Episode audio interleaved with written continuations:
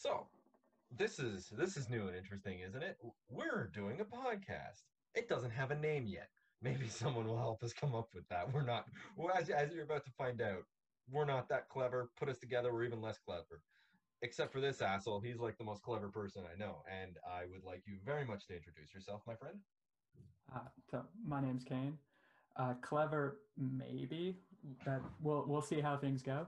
Uh, certainly not organized, which is another thing that uh, we get even worse at when we put together.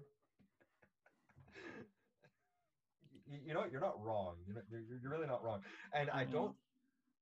And honestly, coming to you with the idea of, hey, you wanted to do a podcast for a few years. I have an avenue to do it. Let's do it. Mistake number one. Uh, Mistake number two, me agreeing. It's it's on you at this point. It's out of my hands. This has just been an avalanche of mistakes that have led to me staring at two files of notes in no particular order. But no, that this will be fun. Yeah, so so here we are, uh, standing on the shoulders of great men like Dan Carlin, and and absolutely gonna fall on our face, and we're gonna have a great time doing it. Great, great heights to fall from. Oh yeah, yeah. The- the- wh- wh- Whereas uh, uh, Newton was standing on the shoulders of giants and and succeeded, we're standing on the shoulders of giants and gonna have one hell of a tumble. So what we're going to be talking about today in the very first episode, the inaugural episode of the podcast without a name, is it's a good potential name. That is a good potential name. What we're going to be talking about is the Greek league system. Now, I don't know how many of you know anything about the Greek systems or the Greek polises. And when I talk about this stuff, I'm talking about ancient Greeks, obviously. But there's a lot of information here, and we can't just leap right into the Greek uh, league systems. We need to go into a little bit of their histories, uh, the Persian Wars, the establishment of polises, Synoikism, and that's going to be a lot of fun and it's a lot of information so this episode is going to be more more information heavy uh, more date heavy than uh, some of the later ones will be that it's just what we need to go through to lay down the framework for it so i apologize if you're bored and i guess the view count's going to hurt for that but anyway with, with, with that wonderful introduction out of the way kane With I would that like to pass it over to you. with that absolutely stirring endorsement. Um, on top of it being a little date heavy and a little info heavy, this is also going to be uh, a bit more ephemeral. Uh, we really wanted to look into the, the league as like a system. Classical Greece, uh, archaic Greece has been combed over time and time and time and time and time and time again. And that's just, you know, um,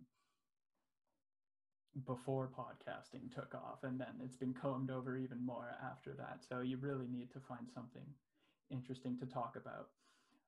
Um, but the league system as we'll get into doesn't really have as few things do in history a firm beginning so trying to find a place to stake out a firm beginning has been its own uh, absolute uh, has been its own challenge in and oh you can use a stronger word than that you can use Yeah. a much stronger word. This has been one of the most challenging research projects I've ever had to do, and that includes some of the shit we had to do in college. But that, that's Yeah. that's beside the point.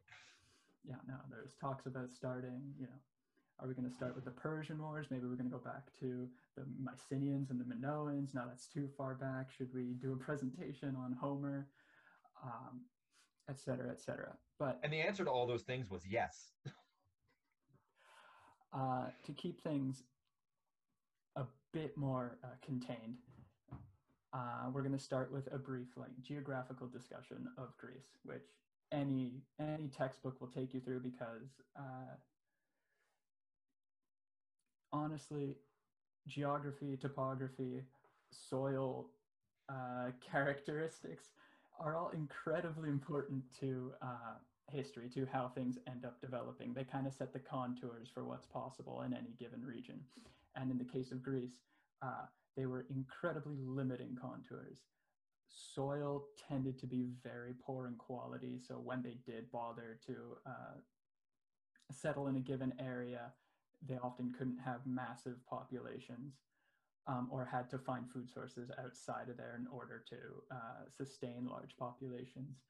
Um, outside these small pockets of arable land where anything could grow, you have these towering mountain ranges that are incredibly difficult to pass Yeah, I don't know Uh, if how many of you have ever been to Greece, but it is it ideal living. It's not.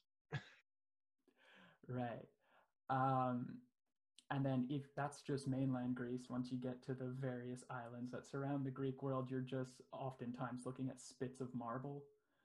Um, and so yeah, just in general, the the, the land conditions, uh, They weren't Um, ideal. yeah, not ideal for Yeah. sprawling civilization. Which is funny in the lens that we see ancient Greece as today, as these awe-inspiring builders and and and wonderful thinkers.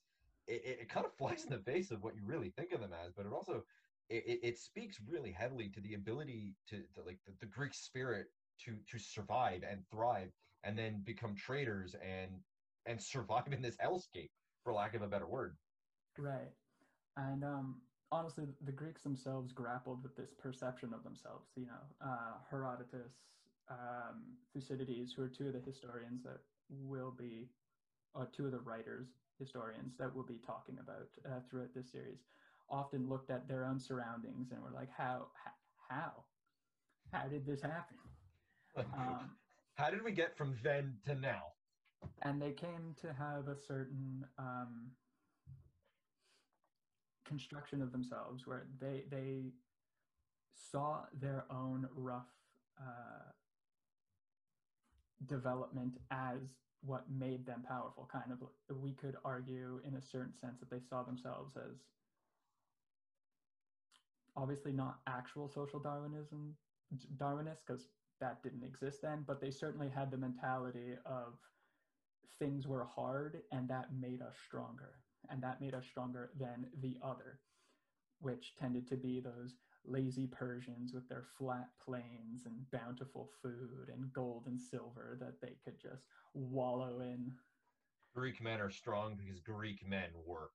yeah we pulled ourselves up by our sandal straps and did the hard work of turning these mountains fertile and when that didn't work we then started trading and God's help us, we are great. It, it, there is a, there is a certain amount of idealism in there. You're you're, you're right. Ve- Very much, um, not to use an American expression, but like sitting on the hill. Yeah. Um, and literally sitting on the hill is some of the cities were. Um, but one of the sorry, You'd have to. There's not that much arable land. You couldn't build your city in the fertile plain. You would starve yourselves. I mean, that's a big brain play right there. Um, but w- w- one of the things that uh, we're going to also have to talk about is how these cities, what, what we would understand as Greek cities, although if you looked at them today, they'd be a medium-sized town. Um, some of them, some of some of them were, were were metropolises, but not nothing on the scale of what we what, what we understand as today. Um, so uh, uh, one of the things that's really really important to understand is the process of Synoikism, and the process of Synoikism, it literally means to come together, um, like mer- merging villages into a larger city, and uh, uh, why this is really important, as Kane was pointing out, was that the conditions were just horrible. Almost everything about living in Greece was terrible. So one of the things that would happen is city well village a would be fighting with village b but then village c is like hey if i side with village a then we can take down village b and it built an alliance and this is something we're going to see um it, it's going to be a common theme really common where you'll have uh, uh, reciprocity uh, treaties basically and those are going to build into larger things and a lot of the times you'll out of those treaties you get common founding myths uh, common cultures because most of the Greek peninsula spoke the same language. Most Macedon's weird, and well, Macedon and, and Illyria, if I'm not if I'm not mistaken, I think Illyria spoke a different d- different dialect. Um, I'm, I'm I'm not sure. It doesn't really matter. We're not talking about the dirty Illyrians anyway. So, um, what would happen here is that these common defense treaties would usually lead into, as I said, Synoikism, and this Synoikism led to very powerful city states Sparta, Athens, later Corinth, uh, down the road. And one of the things that we also have to understand about uh, uh, Kane, I'm going to have to bring this up because you, you, you, you, you wrote it in our notes page, and I, and, and I love this, is the fact that at this time, uh, uh, when we're talking about uh, like around the year 400 BC and, and earlier, there were lions in Greece, actual lions. so I mean, when we see you know the, these European, uh, uh, okay, late Europeans full of shit, but um, the uh, the early European stuff that I that being the Greeks depicting lions and stuff, they're not that far off, really Yeah. and truthfully. And there were packs of lions hiding in those mountains that uh, were impossible to pass. Uh, already impossible to pass, made doubly so because you might get ambushed by lions. So, you A, know, pr- a friggin' pride of lions. uh, Lion King did not happen in the savannah; it happened in Greece. right? um, and kind of to the, your Synoikism point, it's actually really interesting how that process goes out. So most Greek city-states, um, to kind of illustrate the point, most Greek city-states would have their villages ally in that system and would build cities the way we would recognize them. You know, Athens with its marble monuments and that kind of thing, uh, like legitimate metropolises that we could recognize. But what made Sparta different and what is uh, like explicitly highlighted in some of the texts we look at is that they really kept their village structure. Uh, Thucydides talks about how um, if you were to look, if uh, you were to look at the ruins of Sparta and Athens, you would never think that Sparta had been anything great because it just looks like a collection of villages. They never took the additional step of, um, you know, making a big city out of themselves. Whereas Athens would have probably seemed far greater than it had ever been because of all the marble structures that they built, because they went all out to make themselves look as pretty as possible, essentially. It was very opulent. Yeah. Uh, and it's just interesting in terms of like highlighting exactly what Synoikism is, where Sparta can be considered a city, but really, if you had seen it at the time of uh, the sixth century, the fifth century, the era that we're covering, uh, BC, um, it would have just looked like essentially what we would recognize as like urban, uh, not urban sprawl, but like suburban sprawl, just a bunch Yeah. of villages. very very much the suburbs i mean even even when you look at i've, I've never been to sparta but even when you you you look at pictures of sparta of what is now sparta it's still it, it's it's not athens it, it, Right. it's it's not even what's left of corinth there it, it is completely different it, from the pictures at least and what google earth tells me street view um it it's Why do you need to go anywhere, right? You just have Google Earth. yeah, lockdowns treat me great. Um, I've been everywhere. Um, but uh, it, it, it, it even to the even now it's it, it's it's not a Rome. It's although I don't think that's a fair comparison. It's not a Rome. It's No, not an I'd say that's not fair. You know, it, it, it- it's not the same thing. It's still a very small town, and but that's what it was always supposed to be. Um, oh, And- sorry. yeah, and actually, just going further from that, that kind of divide of uh, Athenian opulence and other Greek cities' opulence and Sparta's mutedness, with the exception of violence, um, And, and their wit. and their wit, uh, it kind of goes in a bunch of dir- different sources. Um, so, for example, a lot of our written sources are coming from the Ionian coast, which is uh, modern day Turkey, the Tur- uh, coast of Turkey, Yeah. or what we could call Anatolia. Um, Athens, Thebes, those other city states. Sparta's writing next to nothing. I think we have a few snips of poetry, and that's all we have about Sparta from Spartan's point of view. Whereas, you know, Athens is writing tons of things, and they're uh, having other uh, philosophers and poets and so on from other city states writing things on their behalf. So they have an overwhelming preponderance on the sources, uh, where Sparta gets next to nothing. Um, I had a third point. You're supposed to do these things in rules of three. Uh, Okay, it's okay. We got time. uh, I mean, I, so yeah, there's the written source. The written sources, there's not very much. The archaeological sources, there's not very much because they kept a, a village structure. Like there's tons to find, no doubt, uh, but it's it's no Athens. Um, it's no Thebes. It's no uh, Olympus. It's not Mhm. it, Olympia. Oh, excuse me. and in terms of coinage and that kind of stuff, there's also very little to find because they just had these giant iron rods to trade around. They deliberately made it not fun to keep their money. Hey, they had a very good understanding of economics, if that's the case. But I think that's a great segue into the Ionian coast because that's something that we we need to talk about. Is that what the hell was going on in Turkey that made the rise of the league system so important. Now, I know for some filthy casuals out there, it might seem really weird to talk about ancient Greece and then do some really awkward ass segue into ancient Turkey. Well, fuck you, it's our podcast. Um, so what happened is is that there were some, as we can understand them, Proto Greeks living in Ionia, which, as Kane described, is on the Greek coast. It's on the uh, oh man, I'm about to embarrass myself. It's not the Aegean, it's the Ionian Sea. They're on the Ionian Sea. I'm not, I'm, I'm, I'm, I'm, I'm pretty sure about that one. I'm gonna so, double check that one. Um... He's got to fact check me. So, um, what happened is, is that there were these small cities live uh, on the Ionian coast. Now, if you know anything about the Iliad or Homer in general, and I'm not talking about Homer Simpson, I'm talking about Homer the writer. He, he. Oh, by the way, am I right? Um, give me one. There is an Ionian Sea. I'm looking at where it's located. Oh, I hope I'm right because this will be bad. I think you were right with Aegean. No, I think Aegean. That, that doesn't matter. We'll, we'll come back to that. This isn't a geography podcast. It might be one day, but for now, it's not. so, um, what happened is there were these these these collection of cities on the Ionian coast that identified themselves very strongly with the Greeks. The Greeks basically. I don't want to. I, don't. I don't want to overstate here, but it was it's a very complex and complicated issue. And basically, the Persians who were in charge of the area took issue with some of with one one Ionian man going from city to city, stirring up shit. And what he was doing is he was trying to incite revolt against the Persians. Now, the Persians ran their their massive empire. It sprawled from modern day, um, not for not almost India and Afghanistan, right up to right up on into Turkey. It, it was big. It, it was sorry.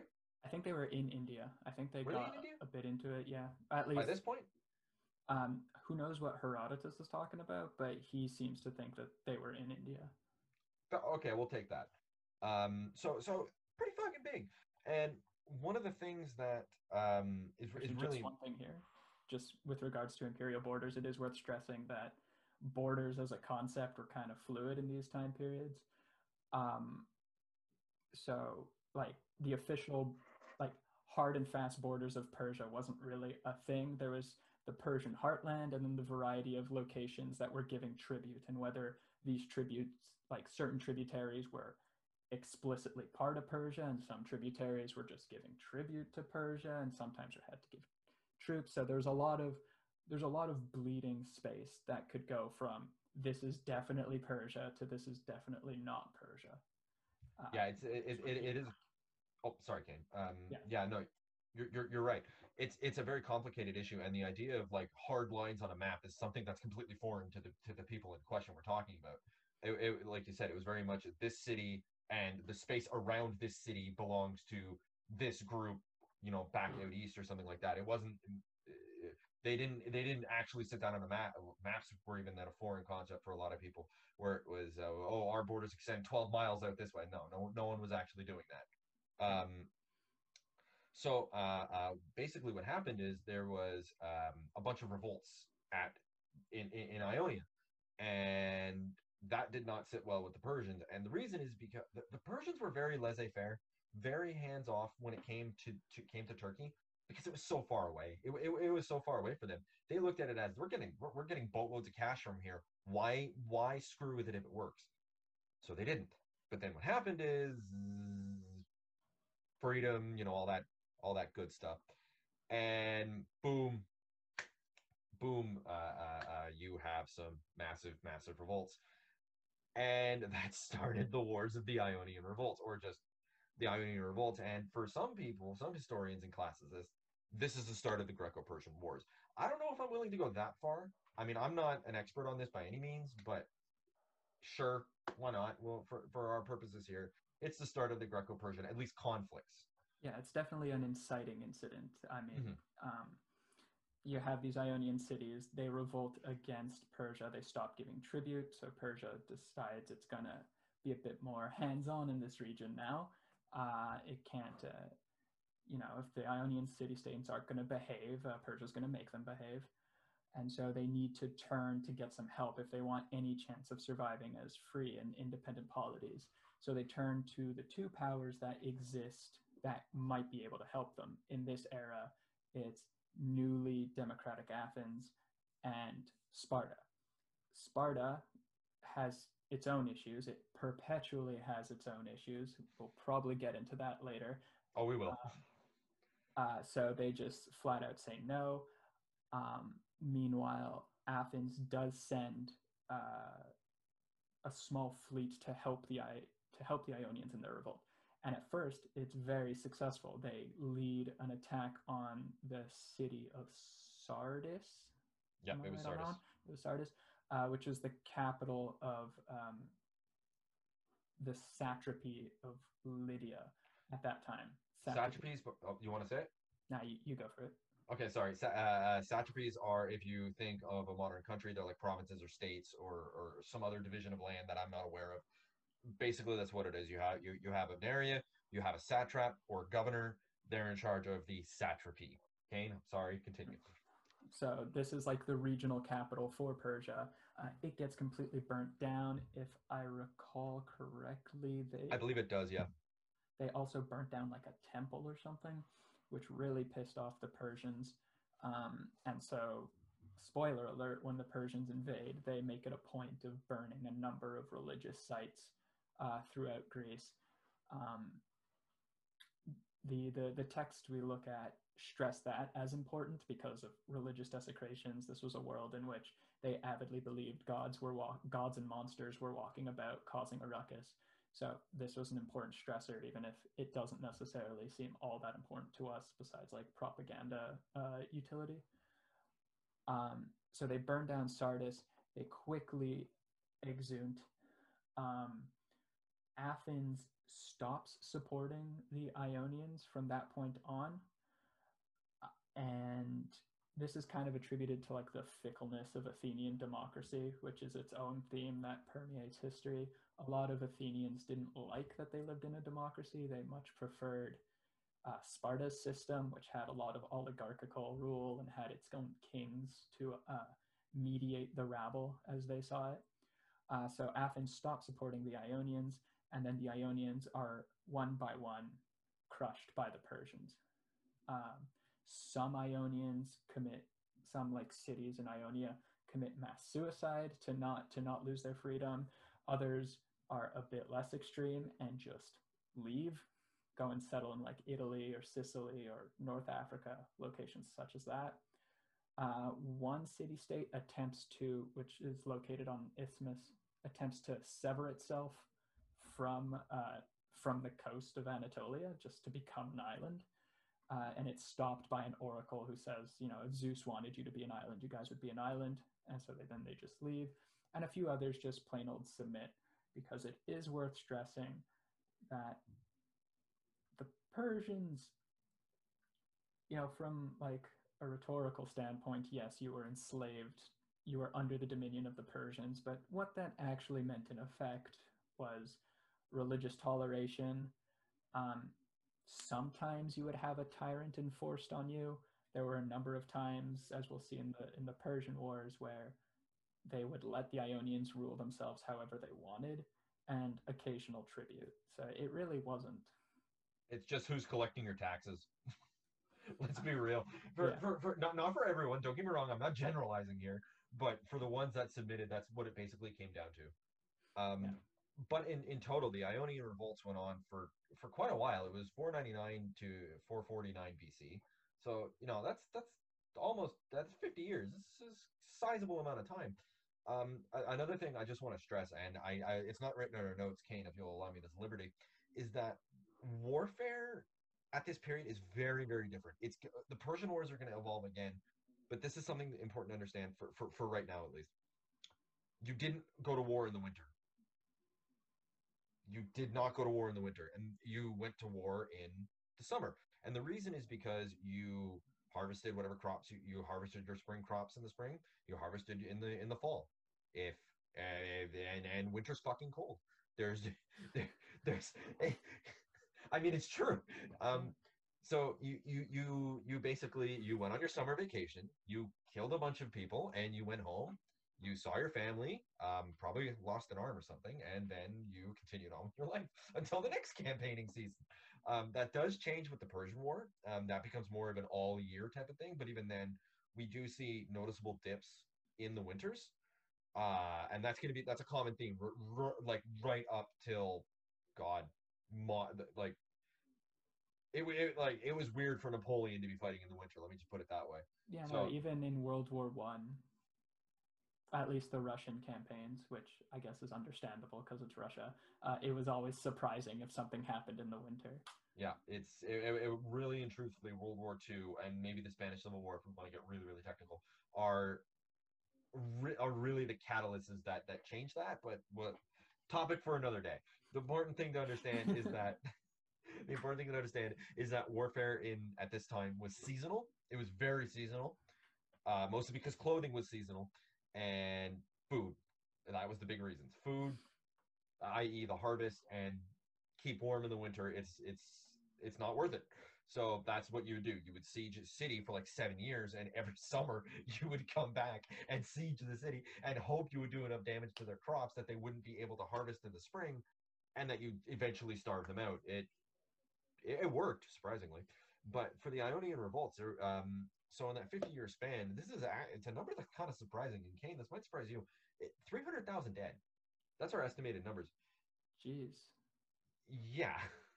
That's a that's an insane amount. Because if you remember, we're talking about cities here that have a maximum population of fifty thousand. Yeah. Yeah, yeah. Like that's that's insane. Um, you're just going back to your. We good? Yeah, I'm, I'm still here. I haven't gone anywhere. Okay, you froze for a second. Um, going No, back I, to your. I, I think I physically froze. I don't think my my camera froze.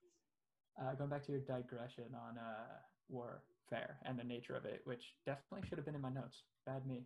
Um, uh, not only was it seasonal, but there could often be like active warfare between two entities, and they're just not doing anything for a couple decades. Uh, you know, Persia didn't make peace with the Greek city states when it left after its first invasion, which we will get to. I, I keep foreshadowing it, but we are going to get to it in its own Bef- time. Before the end of this episode, we're gonna get to it. Um, but there would be decades of just inaction where Darius is gathering his army and putting down a revolt in Egypt. Persia's a big place. There's always something to do, lots of borders to be minded.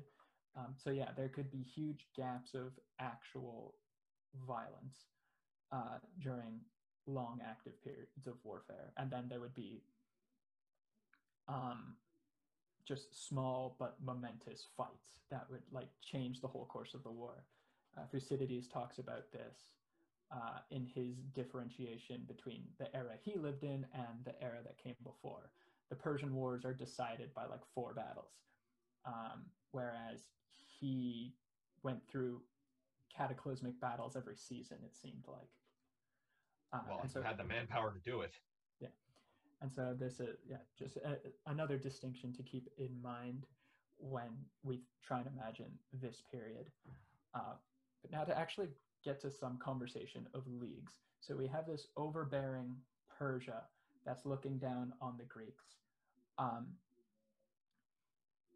why could the Ionians have expected help from their fellow Greeks? There is a certain like survivability calculation going on where oh if the ionians lose we're next on the list.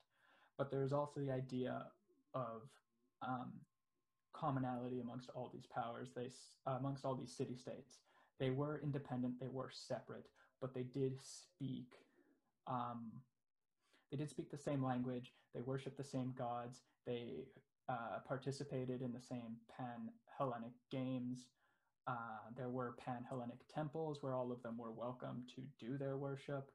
Um, all these things kind of created uh, a common identity. I don't, I don't, I don't want to interrupt you, but I think you left out the biggest one of all too, like the, the absolute biggest thing, the trade. Also, huge amounts of trade. I thought you were. I thought you were going to say they also exercise naked, all of them, and that's what made them different. Um, Well, we got we got to protect our naked brothers. You're like, come on. Yeah, exactly. Who else will fight with us naked if the Persians take the Ionians? This was the, the, the most important question the Greeks were discussing amongst themselves. The greatest rallying cry history has ever seen. Dicks out for Ionia. Oh man, I want to make that a T-shirt. um, uh, I lost. uh, So there is this common framework from which uh, the Greek city-states uh, could at least communicate with each other and could expect a certain reciprocity from each other. But there is also at this time um, the big bad boy in Peloponnesia, Sparta, which was in the in the at that moment fomenting its like creating its own genuine league um, and the reason why it was creating a league kind of deals with uh, the fact that there was always shit going down in Sparta. Uh, Sparta was always busy. Sparta regularly could not go help and fight even its closest allies, and that's because it was sitting on a massive array of slaves. Uh, Can, can, can, I, I thought of a good way of contextualizing this before before we started filming, and I, I I've been waiting to spring it on you. okay. Imagine, if you will, you are big rich neighbor, and big rich neighbor you has many people living on his street, and you're walking down the street one day, and no one's asking you for no money, no one's asking you for a cup of sugar, no one's asking for you to even look at them. But then you look at one poor, helpless, emaciated boy, and you realize, I don't like the way his face looks. So you throw him off a bridge. That's the type of people we're dealing with here. I think that's a good example. Right, except instead of rich, they were they just had sharp knives. Yep. Lots and lots of sharp knives. Um, Sparta had a system of ruling, or divided its society into three levels. Ryan, I'm going to need your help on the terminology. I know the base layer is the helots, which were Yep. basically their slaves. They were slaves is a bit It's it, it's not exact. I, I think the closer term would be serfs, but they were definitely treated like slaves. yeah it's like the in between of serf and uh, slave uh, they were bound to the same land uh, they were bound to a specific plot of land but because they were bound to the plot of land and because they were technically sparta's property and not any individual's property you didn't have to deal with them being traded with families being split up with that kind of thing but uh, if any helot got uppity he would most likely die uh, and this was like legally sanctioned.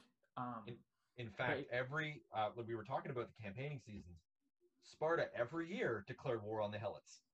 yeah, they just they went they had a purge day for their for their hel- helots helots helots.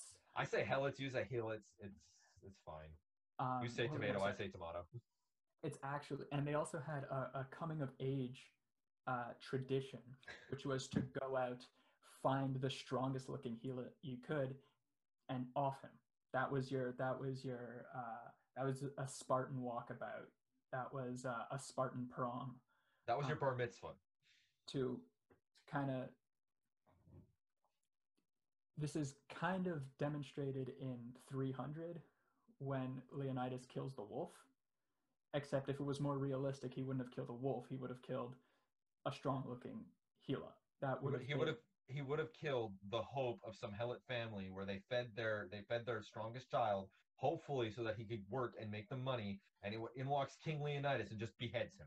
right and That's no didn't even necessarily have to have revolutionary aspirations they were just like little bobby brown is going to pick more corn than any other child we've ever had and we're so proud of him and then because he looks so strong he gets he gets killed. Um and so that was the kind of system they lived on. And that was a mostly that was a system that they could run rather dynamically for a while but then they bit off more than they could chew and took over the the, the city state of Messenia which was to the west of them I believe in the Peloponnese it was over a range of mountains it was So- northwest. northwest okay Uh, so it was over a range of mountains, so very difficult to get to for them. And when they took over Messenia, they made almost everyone they conquered automatically a helot. Um, a few outbound city states, uh, not city states, towns and villages that were part of the city state of Messenia uh, became, and this is where I need your help. What's the middle stage of Spartan society? I actually looked it up because I thought I knew it and I didn't want to seem like an asshole. It's the uh, Paris um, Perisiroi. Peri Perioeci. There. Okay, yeah. Perioeci. Perioeci. Uh, that, uh, which was a, a middling stage in in Spartan society. That's where most of their craftsmen came from. They could occasionally serve as soldiers, but If they had money. Uh, mostly they served. Mostly their rule within Spartan society was to make stuff, mine stuff, that kind of stuff, uh, that kind of thing. Um, so that's the three stages of, of, of Sparta. And then the top stage is, of course, the Spartan hoplites who, Your Running around killing everything. Yeah. um, man, where was it going? So yeah, Sparta ends up with this huge kingdom of slaves very far away. And culturally, it's not in, uh, um, kind of going back to Synoikism. Sparta culturally has a coming together attitude. Uh, their their hoplites, their Spartan citizens, stay within Lacedaemonia for the most part. They have to go to their messes. That's that's how um, Spartans don't eat dinner in their home with their family. They eat with their messes with their troops, uh, and that kind of creates a, a, stronger bond amongst all the citizens. Uh, and there's like a lot of prestige in what mess you end up sitting with, kind of like high school, I suppose. You want to sit with It the cool very kids. clicky. Yeah, it gets very clicky. Um, you want to bring honor to your clique. Uh, I just had a Mean Girls thought in my head. Don't do that to me. yeah. Sparta is Mean Girls. Um, but yeah, so they want, and they also don't want to miss their lunch break. They want to be with their, they want to be with the boys at, um, but yeah, so they want, and they also don't want to miss their lunch break. They want to be with their, they want to be with the boys at their mess, you know, shooting the shit, uh, discussing which Sheila, their their children are gonna murder or whatever. Um, they don't want to be out in Messenia serving as an occupation force. There's no glory in that. There's no fun in that. So, um, and this kind of results in regular, like generational warfare with the Messenians, where they'll rise up in revolt. Uh, one that took place not too far before the Persian War was the Second Messenian Revolt. It took like 20 years. Uh, it was a very close thing for Sparta. Um, they nearly lost it all. They, I think there was like an earthquake or something that destroyed Sparta partway through. There's just not a lot of good things happening for Sparta um, in that war, but at the last minute they take it and they're able to reimpose their brutal system. Um, Brutal's a nice word. they realize that uh, they're going to need help if they're going to act as a superpower on the global stage to to what extent that exists to like the in within the greek world they're going to need extra firepower from their neighbors and of course their neighbors are all intimidated by them they don't really they maybe kind of recognize that sparta poses that sparta is preoccupied but nonetheless even with its preoccupation, Sparta still poses a threat. And so a vast array of alliances start taking place with Sparta's immediate neighbors. And this becomes the framework for the first league, uh, the Peloponnesian League. This one will continue, this one will serve as the basis for the league that defends against Persia and will continue straight through to the Peloponnesian Wars. It's going to, hence the name. Um, it's going to be the league that Athens fights against, breaks away from, and then fights against, which story for another time. Um, and it continues through even past the Peloponnesian Wars. So now that we have a good understanding of where the at least a g- general idea of where the leaks came from, I think it's a good idea to introduce our main source. You know, your your your your, your boy. we are very bad at this. This should have happened. Hey, I was thinking it. I was trying, but you were on such a roll. I did not want to interrupt you. It's fine. It's fine. You know, what? Uh. honestly, it's okay. It's it's good now.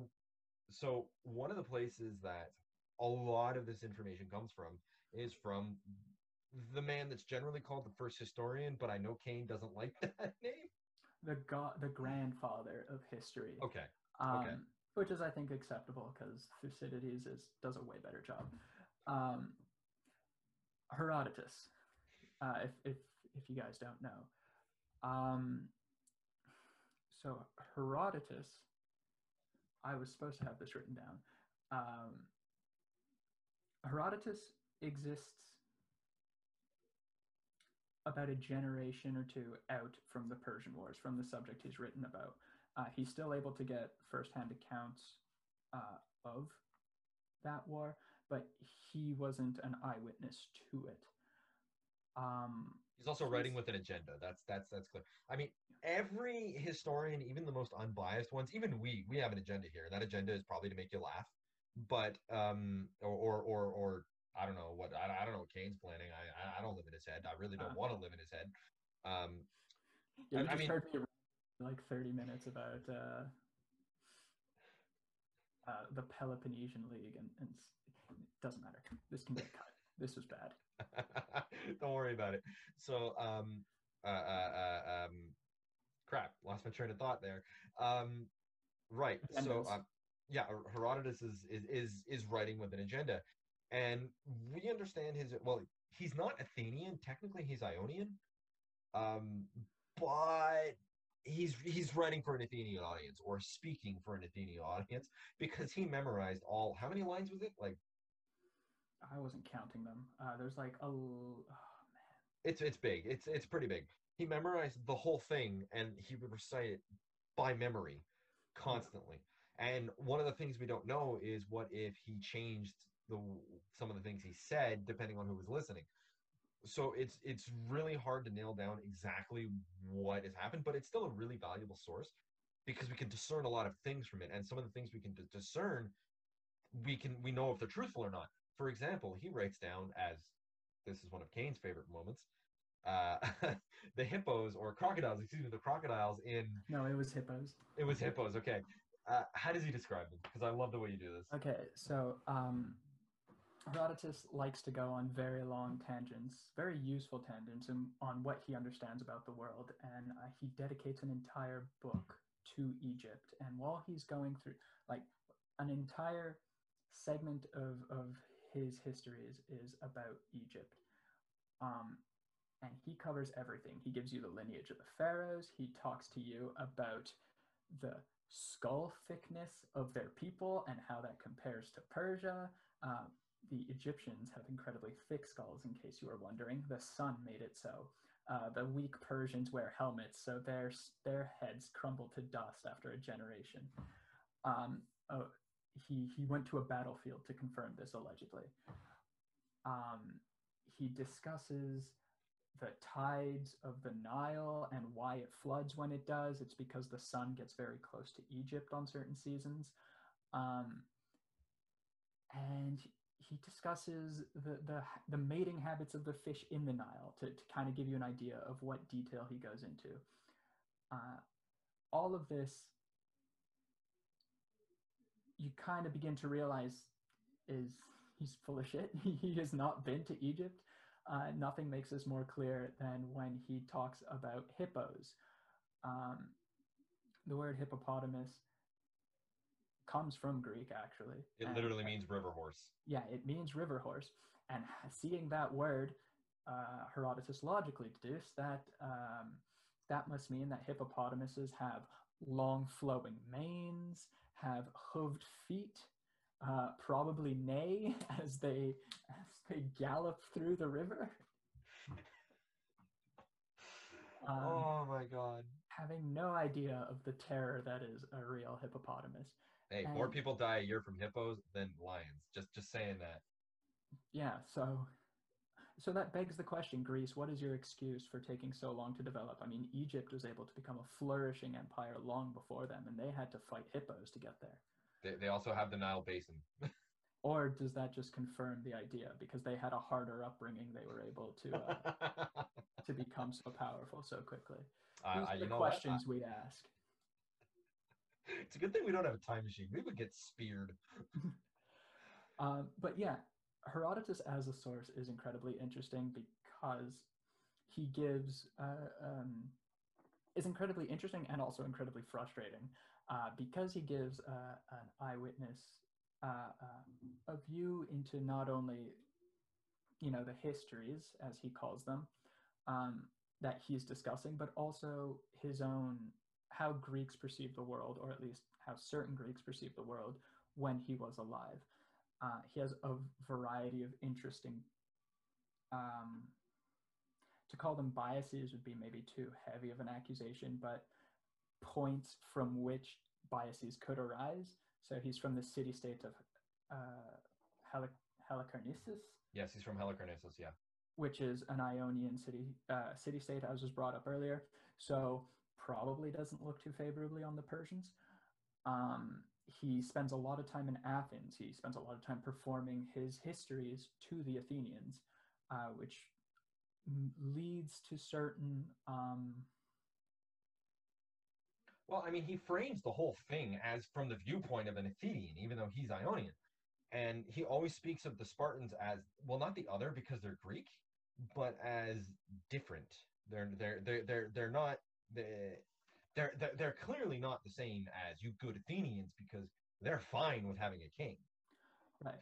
Um, he, yeah. Uh, the Spartans are the Spartans are like the the stable superpower that already exists within Greece, and then this kind of showcases. Um, uh, what's the word for it? Athens is really rookie of the year in uh, Persia in uh, in his uh, the histories of the Persian Wars, and beyond these like implicit biases of who he's performing to and where he's from there's also explicitly stated biases. He's not writing the histories for what we would want. He's not writing the histories of the leagues which we could then take whole paragraphs out of his book and just present and read them to you guys and that would be the end of the podcast. No he wants to capture uh, the great deeds done by greek and barbarian alike uh, he's coming from a tradition of epic poetry. Be- being the grandfather of history, he doesn't have a history book to look to to, to copy, so he instead copies uh, the Iliad and the uh, Odyssey, and that's where he kind of frames his story around. In that sense, uh, Herodotus the history is, is an in between point between uh, a text like Homer's Iliad and Thucydides' uh, the Peloponnesian Wars. Um, and so while we may have preferred that he talked more about diplomacy and uh, geography and topography and military strategy and other such things that interest us contemporary people, uh, he presumed everyone already knew about them and just wanted to talk about the epic cool things that people were doing uh, the one-liners that were given, the uh, the the tricks and ne'er do and um, daring do of the var- variety of protagonists that he's highlighted. We don't get an understanding of the development of Athens as a naval power. Instead, we get one guy coming up with the idea, "Hey, Athens should be a naval power." Um, And that's pretty much how it's thought of now. and that that does taint our contemporary sources. It's also worth noting that the time period Herodotus is writing in is in the middle of the Peloponnesian War, an era in which Greeks were killing Greeks while Persia funded it. So you can kind of see this story as, uh, hey, what are we doing? Remember this? Remember what we used to be capable of? Why aren't we going back to that? This was a better time. Um, But that's a, that's also a common theme in in Greek history as a whole in the classics, where Rome being the exception, of course, where the Greeks would always look at the structures of the ancients and be like, Jesus Christ, we're pathetic. They, they, when, when they constantly would look at like the, the palace at Carnossus, for example, they'd look at that and be and, and think to themselves, if the people before us could do this and we're living in mud hovels, wow, right? Like it's Mhm. Every generation was worse off than the last. Yeah. Um, I think uh, I I think that's a good place to go into the starting of the Persian Wars. At least I don't know. I think I think we can get through a good chunk of the Persian Wars in ten minutes and explaining the Greek idea of the other. That's that's something that's really really important to understand about the Greeks is they had a very strong sense of who was Greek. Kane, you made a beautiful point before about the reason why some Greeks, not all, jumped to help at the Athenians, and even then, the Spartans wanted to. They they they they, they probably wanted to, but again, when you're I'm thinking of the meme with the dog where everything's on fire. This is fine, you know. I'm thinking of that, um, is just you know the the, the Hellenic helmet on it. Yeah. Um, um, it, it, like I said, they had a very strong sense of who was Greek, but that means they had a very strong sense of who wasn't. With the one exception being Macedon, and that's something we're going to touch on in, in the next episode a little bit, not not not much, just just a little bit, because it's also important to understand where Macedon fits into this giant puzzle. Um, so knowing who is and who isn't Greek is super super important because as Kane kept bringing up, Herodotus was saying like, oh yeah, the, the Egyptians are like this, where and then the Persians have soft skulls um, or or weak skulls. So what happened is you you you get this overwhelming feeling of yeah, I may hate uh, if I'm a Spartan, I may hate those uh, those th- those Athenians, you know, across the uh, across the isthmus of Corinth, but they're Greek. right. But they're Greek, and they speak the same language as me. They they they they believe the same things. I believe we, as you said before, we participate in the same games.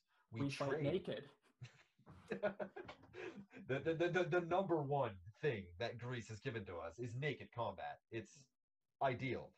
Um, I mean, just look at their statues. Perfection. Um, but yeah, kind of jumping off that point. So we started with a discussion of the nebulous beginnings of um, of um, of the leagues uh, taking place in Sparta.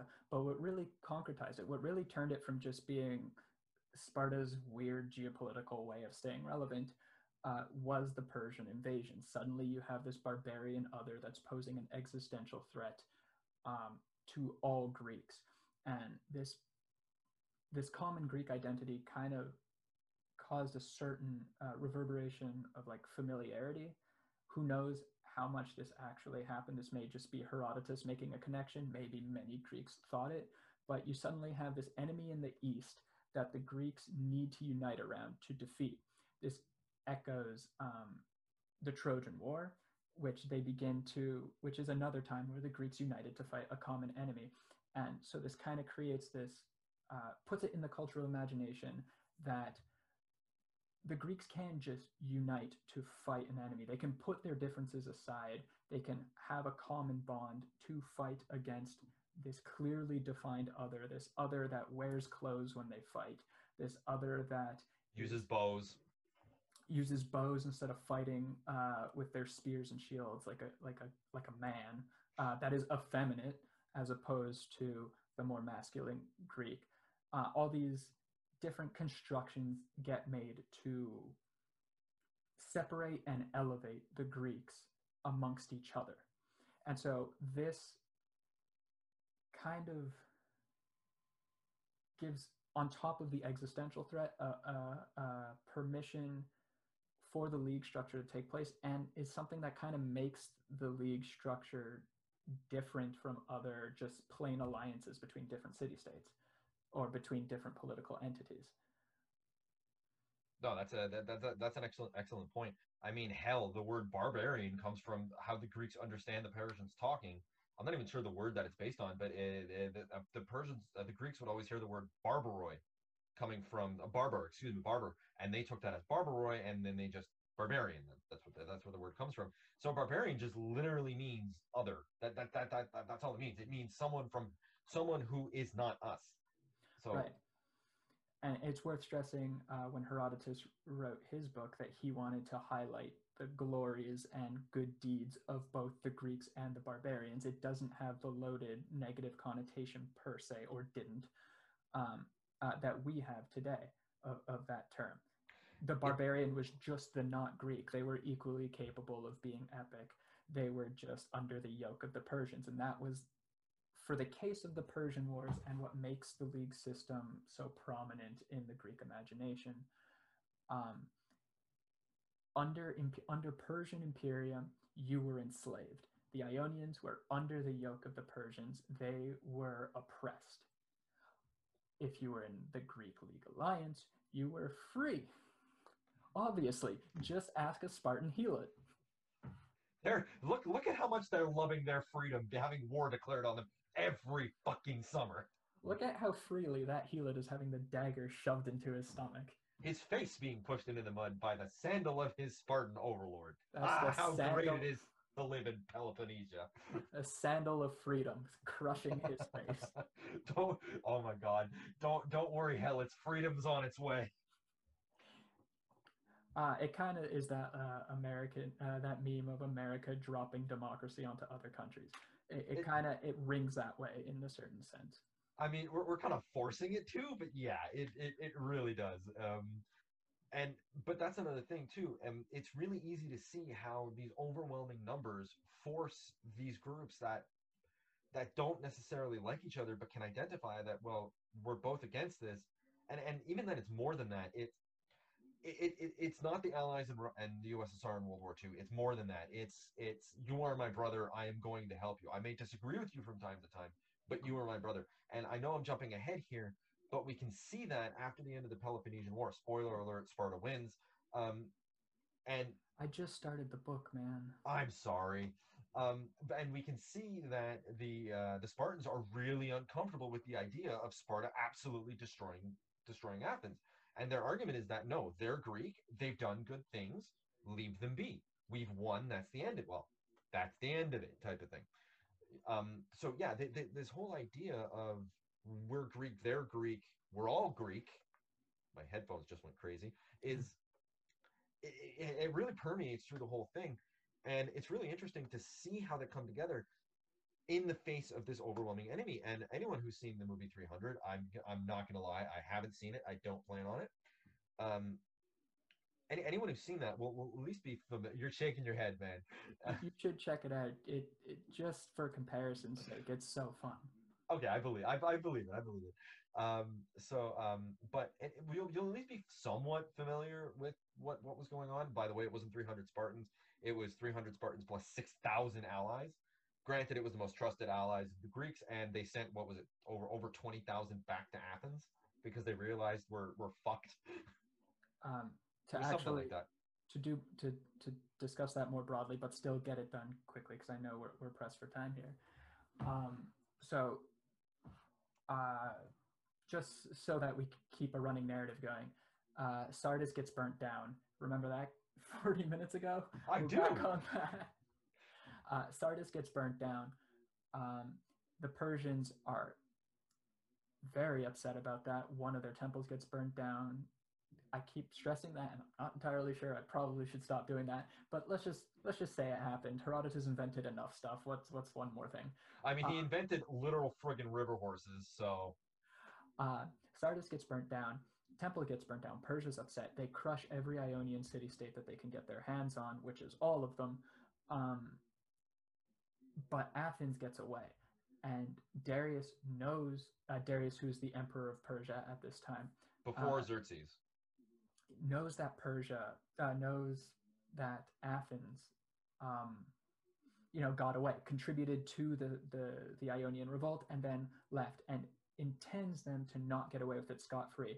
But he has a bunch of other things to deal with for a bit. His his whole empire needs him. There's revolts going on, so he has to go deal with those revolts. But he has a slave picked for him explicitly to remind him every single day of what the Athenians did because Athens is such a tiny city state. Why would he know it otherwise?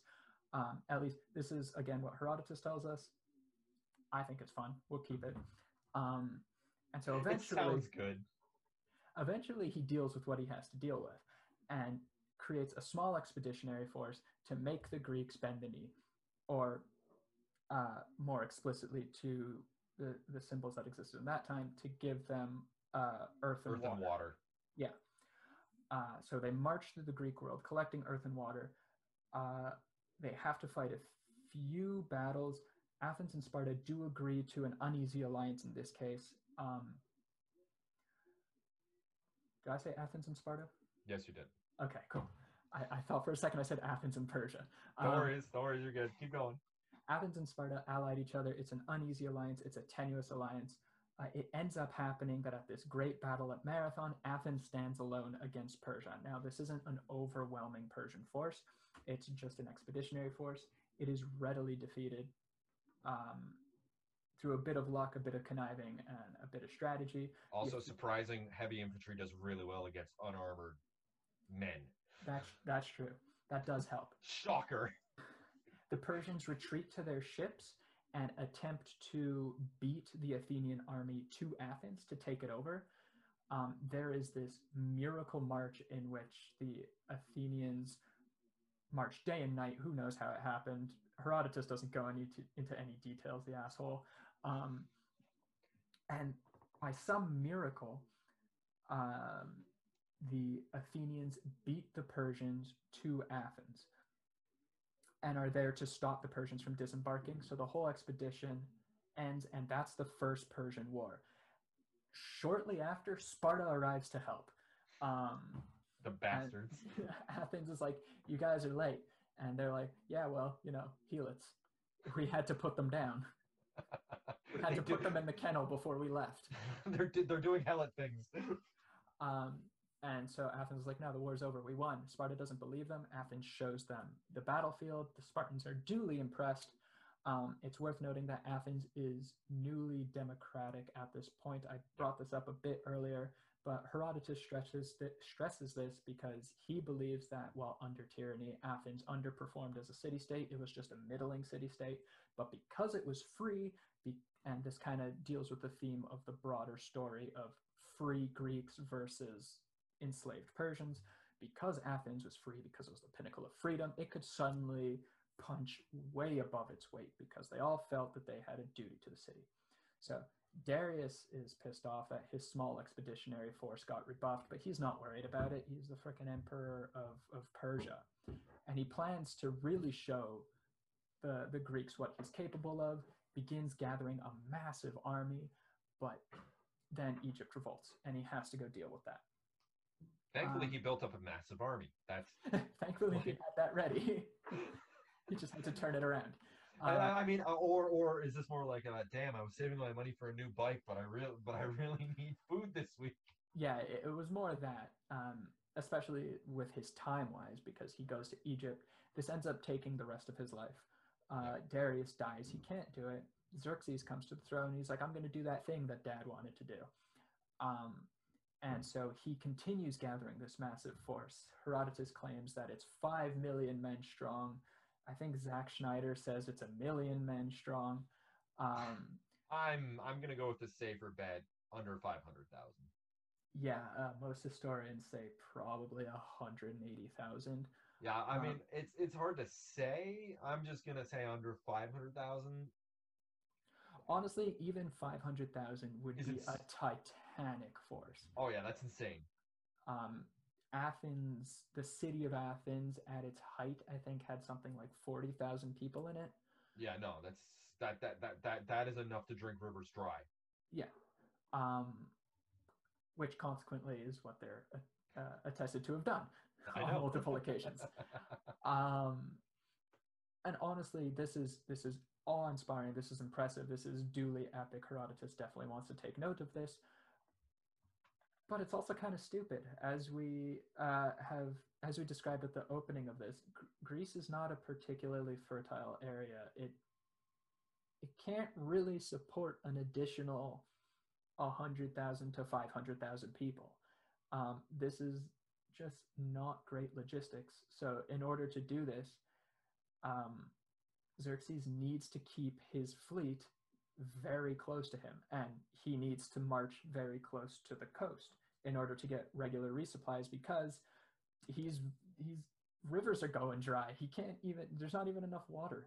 He can't. He also can't be screwed over by people that are letting them pass, let, letting him pass through his lands with his army. Macedon. Right. Um, and the issue with keeping this fleet constantly resupplying him, and because of, I had to speed through, I forgot to mention earlier, there's a naval catastrophe that makes uh, a prequel to the first invasion, impossible. There was supposed to be a naval invasion, it got crushed. Um, Darius tried again, that got crushed. And now Xerxes is trying with his massive fleet and his massive army.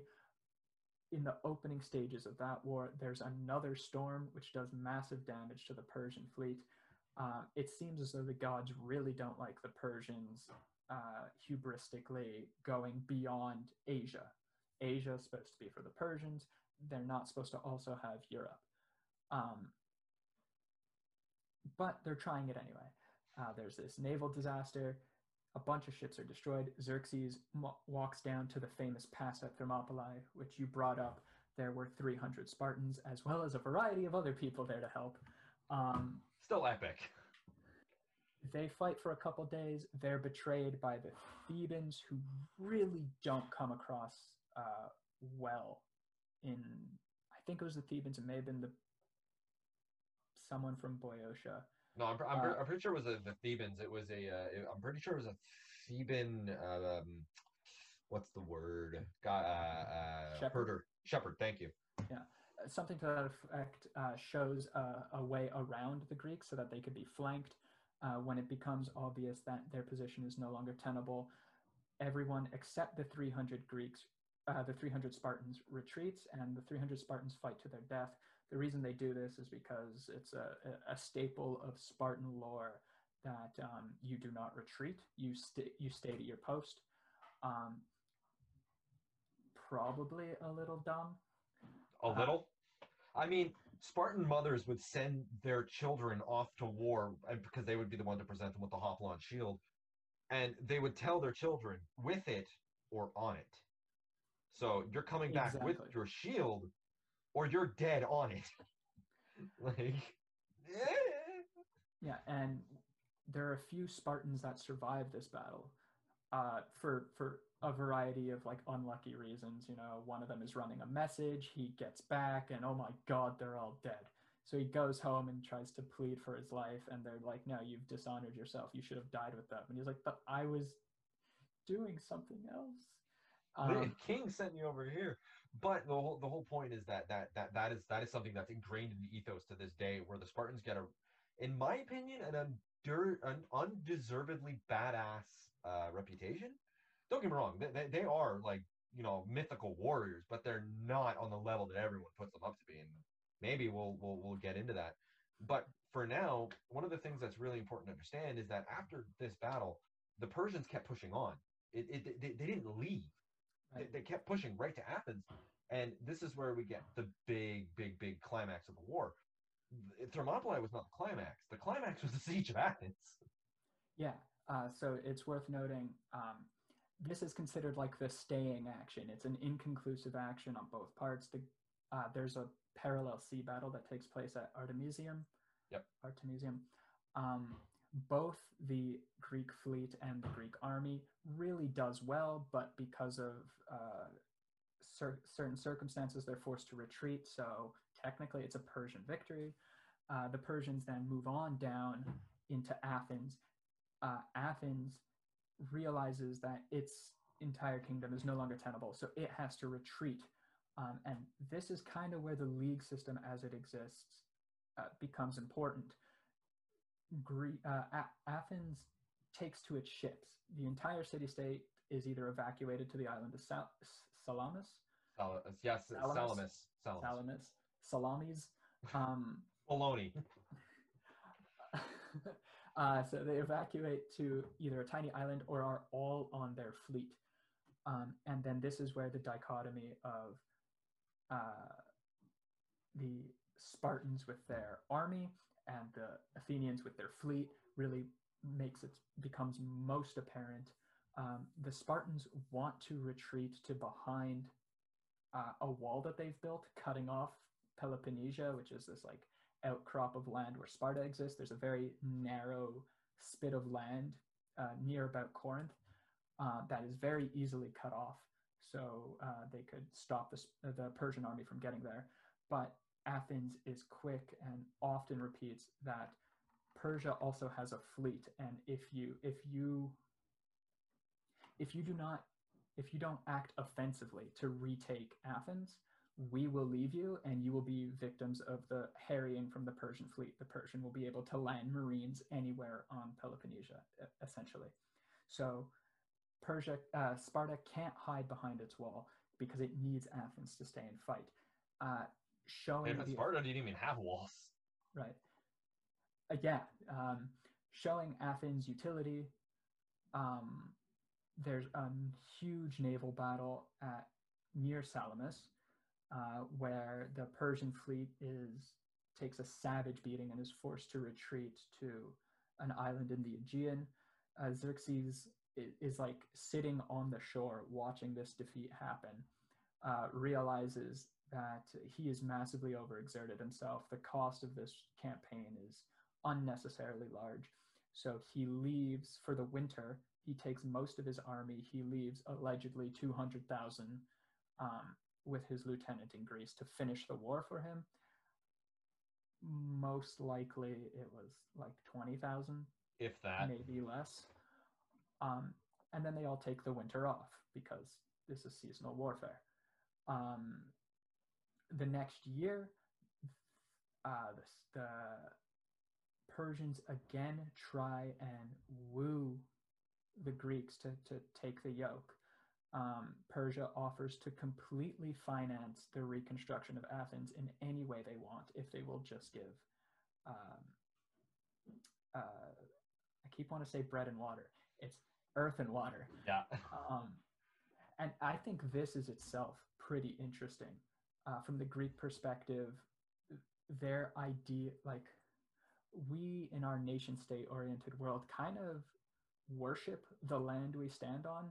The land is the country to a large extent. If any land is lost, this is considered a personal loss. At this point, Persia had Athens for, for all intents and purposes. It just didn't have the people. And in the Greek imagination, that's where the value was. Greeks had no problem yeeting out of their city, going to like somewhere on the coast of Italy and setting up shop there and just like moving around to that extent because the polis was in the people. Yep. Um, so uh, the Persians again try and woo the Athenians back on side because they realize their fleet kicks ass and they want that. Um, the Athenians say no. There's a massive battle at a place called Plataea. The Persians are finally defeated. They retreat as much as they can uh, back to like they they are kicked all the way out of the Greek lands. They go all the way back to Asia. Uh, Macedon is freed. Northern Greece is freed. Ionia is free, Uh, Ionia is free. sort of. There there is like that becomes tenuous. It's kind of like a buffer state. Um, but yeah, it is mostly at this point freed from the yoke of the Persians. I think this is where we should stop the narrative. And I think the uneasy middle zone up to the peace of uh, Callias. the peace of Callias can we can discuss next episode. Yeah, that sounds like a great idea to me. So, today, in our first episode of Untitled Podcast, we've gone way deeper. history podcast. Yeah, Untitled History Podcast. We've gone deeper than I, I initially expected to. Uh, I, I I hope you feel satisfied with, with, with how this has gone because I feel I like I love this. I think this is great. I covered everything I wanted to say. I didn't realize just how long it was going to be. I deeply apologize to whatever audience is listening. Next time, I swear I will keep it to 60 minutes. it's all good. It's all good. So, uh, I hope you've enjoyed this ride. So, from Kane and I, is there any last words you want to say? Uh, just I want to apologize again. I'm so sorry. Ah, man. Well, I hope that you'll join us again next time. And I hope you learned a great deal because Kane and I both learned that Parmesan is very stinky. Bye now.